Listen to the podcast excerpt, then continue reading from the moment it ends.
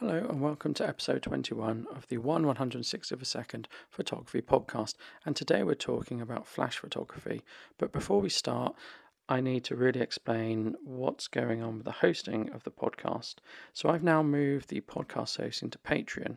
And the reason I've done this is to reduce my running costs and hopefully get some support with the running of the podcast. I've been doing this now for some time and unfortunately, as I've scaled, my costs have gone up and it's going to be i think it's going to be a bit unsustainable to go forward without support. And i really want to take the podcast places. I want to do more frequent episodes and i want to make them better too. And all of that requires a little bit of investment but i don't want to get a sponsor. And when you have a sponsor although you're not too constrained i actually don't want those constraints. I don't want to be stopping mid flow and announcing my sponsor or doing it at the start and at the end and I didn't really feel comfortable with that. So I've decided to go on Patreon. And you can find my podcast on Patreon at patreon.com forward slash 160 SPP. So that's 160 second photography podcast. So moving to Patreon will reduce my running costs. I can post all my content in a single place, and I do want to do more associated content to help the podcast. And people can support me if they want to. So, what does this mean for the listeners? Well, little or nothing is going to change for the worse for listeners.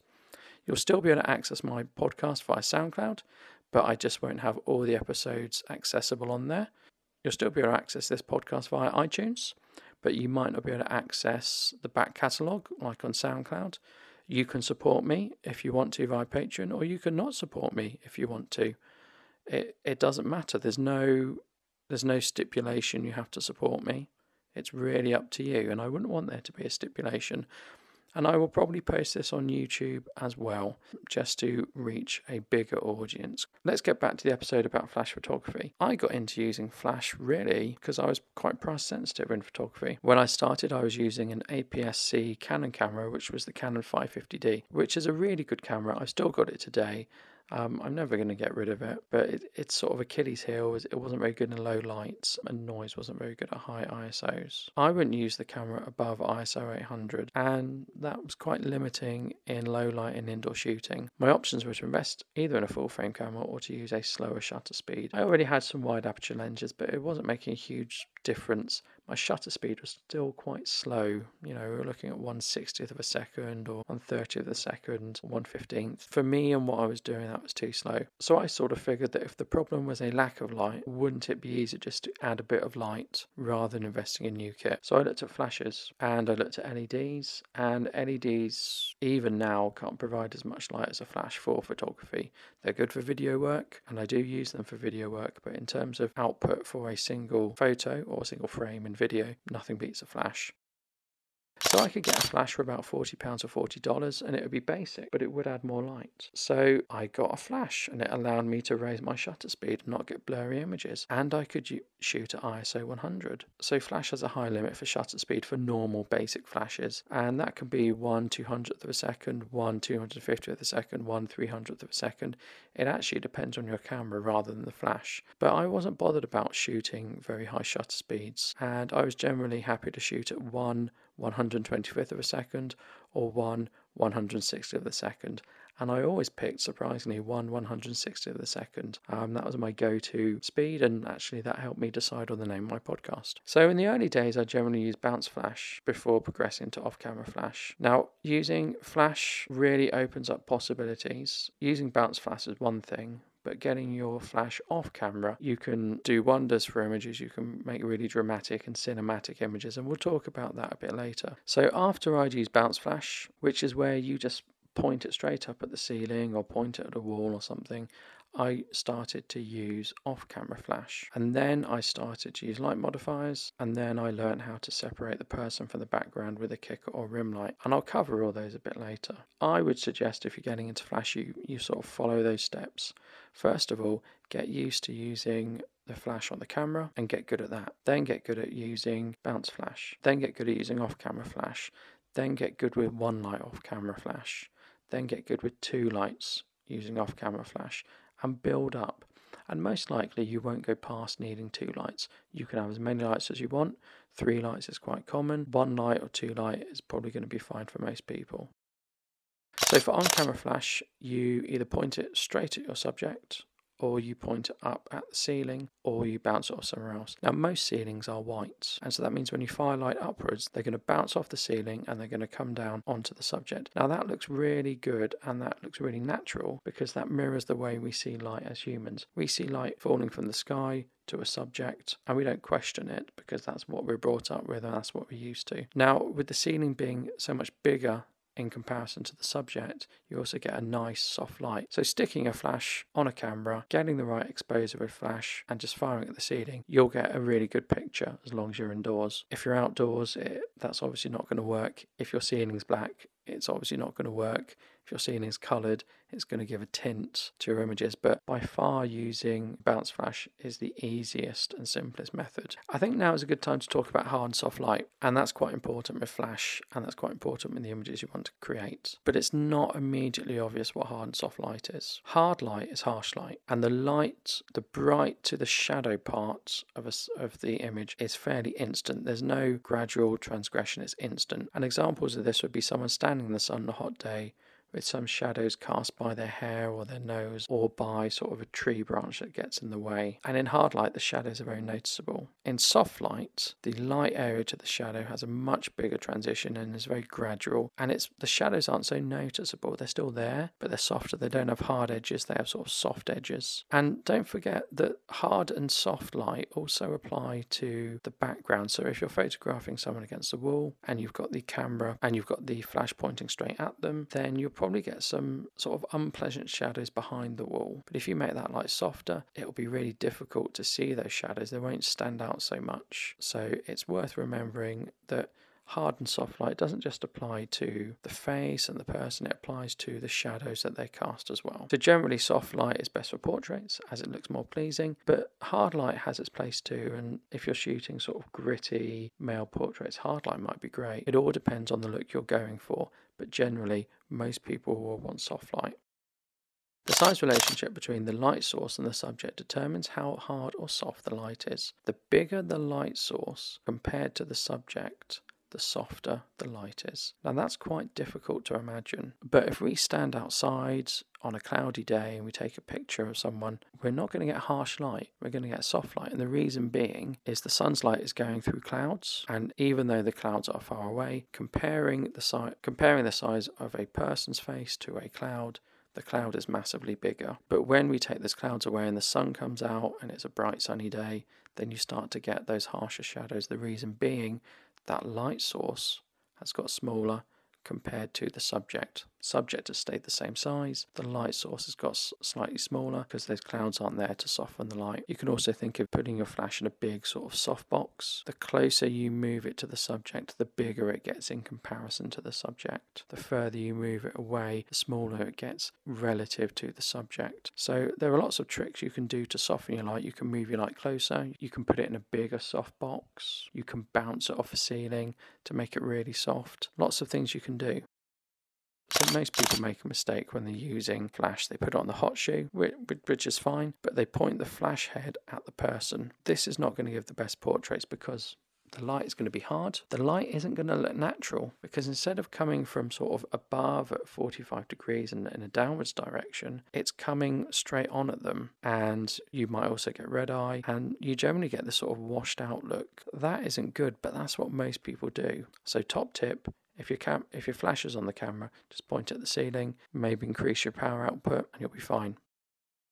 So getting your flash off the camera allows you to direct the light from a more pleasing angle. Typically, this might be left or right of, of the model, about 45 degrees left or right, with an elevation of 45 degrees to off the ground. So the light is pointing down to the left or to the right. Using off-camera flash is a little more tricky than using on-camera flash, but it does give better results. If you've suddenly taken your flash off the camera, you're gonna you're gonna need a few things you're going to need to hold that flash somehow unless you put it on the floor. But lighting from below gives this sort of ghastly horror look, which is good if you're doing scary pictures or cosplay or something. But it's like when you when you're a child and you put your torch under your chin, you make out you're a ghost.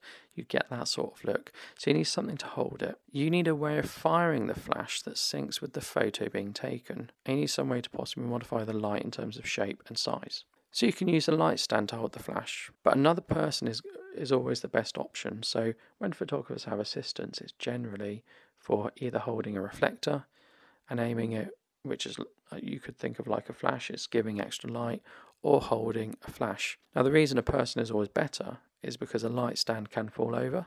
It happens. And not, you've got to carry a light stand, whereas another person you don't need to carry. And you can do something called verbally reposition your lights, which is you say to them, I'll move the light or repower the light, and they do it for you. Whereas with a light stand, you would have to walk over and so on and so forth. When you take the image, you want the flash to fire within the image. So you don't want the flash to fire before, you don't want to fire after. It needs to be timed so that it fires at exactly the right point. So when the flash is on the camera, this is simple. You press the shutter, the flash fires at the right time.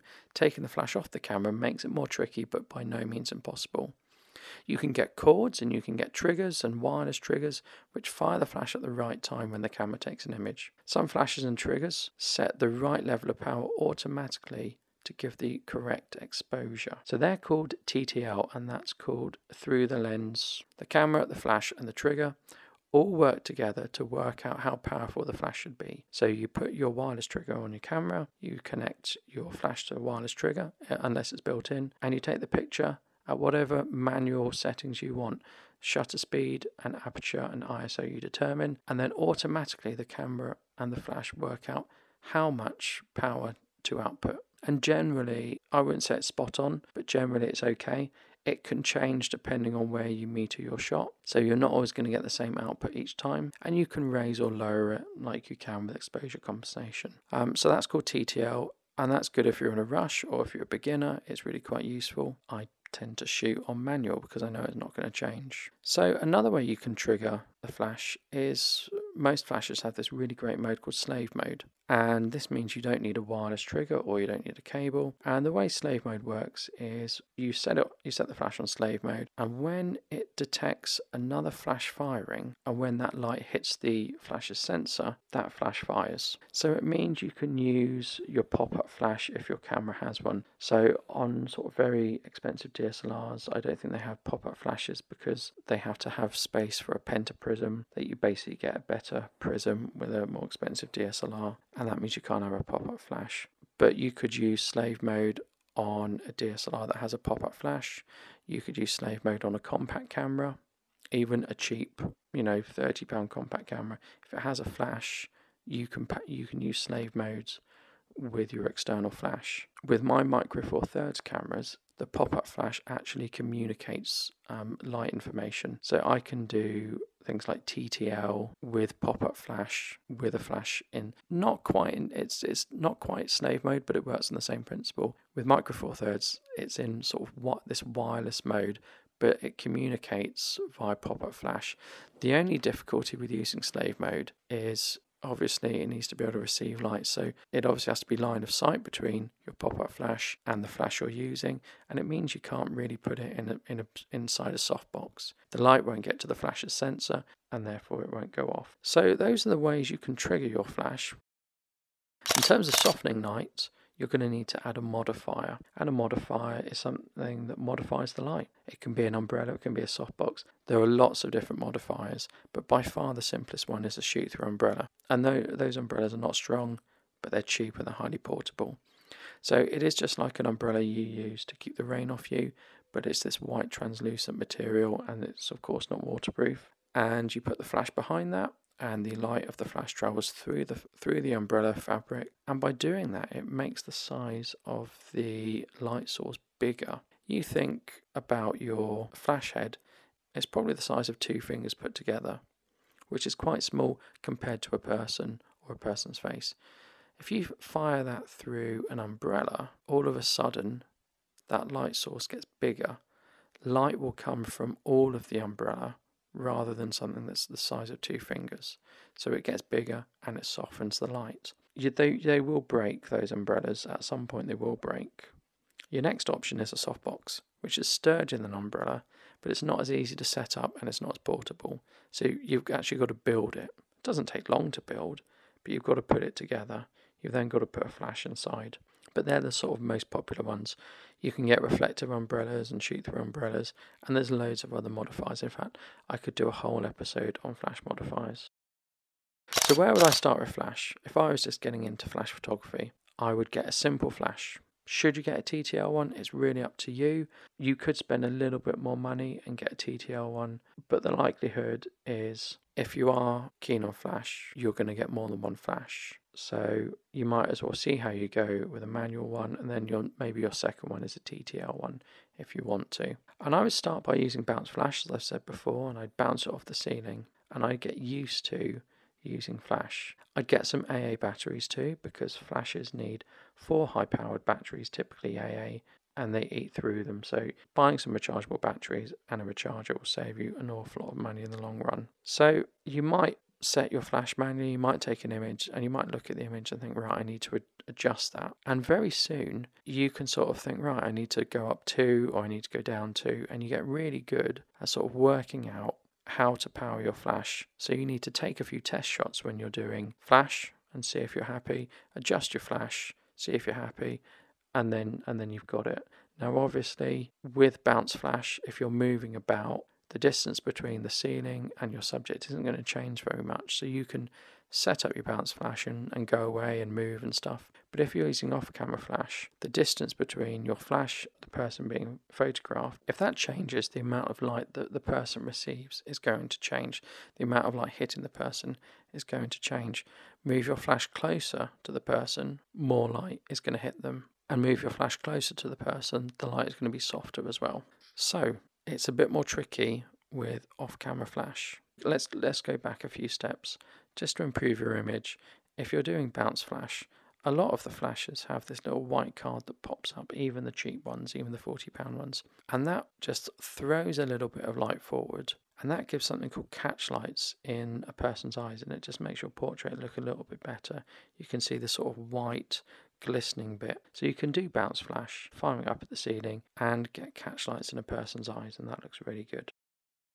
So after you've got good with doing bounce flash, where should you go next? Well, I think you should start experimenting with changing the light direction. Perhaps have the light come from the left to give a really dramatic effect, or to give it some Rembrandt lighting, have the light coming from the side. Just experiment, get that flash off the camera, get it on a light stand, have a modifier, and just experiment. Now, this doesn't need to be difficult or cost a lot. If you've got a flash, you can keep it on the camera and you can pivot the head. So maybe you put your person in front of a wall and there's a wall to the side of them. You aim your flash at that wall and it's going to give a direction to the light. It's not going to be coming from above, it's going to be coming from the side. Or you have a big white piece of card or reflector, or you hang some white cloth up and you pivot the flash head and you fire it and you bounce it from a direction that isn't downwards towards your model. If you wanted to purchase some equipment like a cheap light stand, you could. Don't forget, a tripod might be suitable if the person sat down. Tripods can go quite high, and as long really as your flash is higher up than the person, you'll be okay. You can also get an umbrella or softbox and some inexpensive triggers. So now we're really getting into off-camera flash territory. Start by using a single light for off-camera flash. And to be honest, some of the best portraits are just a single light because with a single light you get really good shadows. It's actually shadows that make that really lift a portrait. Yes, you can give a, you can have a shadowless portrait and you can use things like ring ring lights to give a really good effect where there aren't many shadows. But for a you know, sort of classic dramatic portrait, it really needs shadows, and one light does well for shadows. If one side of the face is too dark, try putting something reflective next to the model but not within the camera shot. Maybe a piece of white card or putting the model near a window or a white door or a white wall. Start with one flash, get good at that, and then go to multi flash. And by multi flash, the obvious thing to do is to start with two flashes. So if you do want to progress to two flashes, let's talk about the most common use of the second flash. So your first flash illuminates the person or illuminates their face. The second flash gives them separation from the background, and this can be called a hair light or referred to as a rim light. And it helps give some detail and it sort of comes from behind them. So you've actually seen this hundreds of times on telly, but you never noticed. You'll see a person illuminated from the front, otherwise, you wouldn't be able to see them on, on TV. But down the side, from their sort of head, down their head, on their shoulder, on their arm, on their leg, you can see a bit of light and it's very subtle and it's always done very well. But that is a rim light. It just makes them stand out and it stops them blending into the background. And you can do this too with the second lights. Key thing though with a rim light is direction. If your main light is 45 degrees to the left of the camera, then the rim light should be behind the model 45 degrees to the right or their left. Both lights really should be aiming at each other. You also want the rim light angling down. So you want, it, you want that light just to brush them. You don't need to illuminate their back, you just need to illuminate their arm, their shoulder, and their hair. So you're actually aiming to miss them. The rim light doesn't need a modifier, it can just be the flash head because hard light will work okay. You can put a modifier on the flash if you want, but the light beam will be narrower than the light from the main light. And that causes a problem. That can mean aiming it is going to be quite difficult. So you set up your main light with your umbrella or your softbox. You take a picture and, and you can tell mm, the person is illuminated or they're not illuminated and you move it, you adjust the light, but probably you're going to get it right. It's actually a bit more difficult with the rim light. You can miss a person quite easily. So the way to do it is stand behind them, aim your flash at them and just keep pressing the pilot button, which is the test button which test fires the flash, and you can see where that flash is landing. People often talk about ratios between the first light and the second light. Just go for something you're happy with. Just go for something that looks natural or looks dramatic. So there's loads more things you can do with flashes, and really we've only touched the surface. There are things like rear curtain and first curtain sync, high speed sync, recycle times, guide numbers, different modifiers, and there are loads of modifiers. Gels, which give different colours, and there's loads of gel tricks you can do. But to be honest, that's several episodes of a podcast there. I'm really talking about just getting in just getting your foot in the door with using Flash. So I'm going to sum up because I've talked about the simple way you can use Flash as a bounce flash, how you can go more advanced by getting the Flash off the camera, little things you can do and little things you should do to practice. Use one light, then use two lights. Experiment, see what you like. Light someone from behind, that will be very dramatic. That will give a very good sort of rim light or a silhouette. Try it out and let me know what you think. Don't forget to check out the podcast on Patreon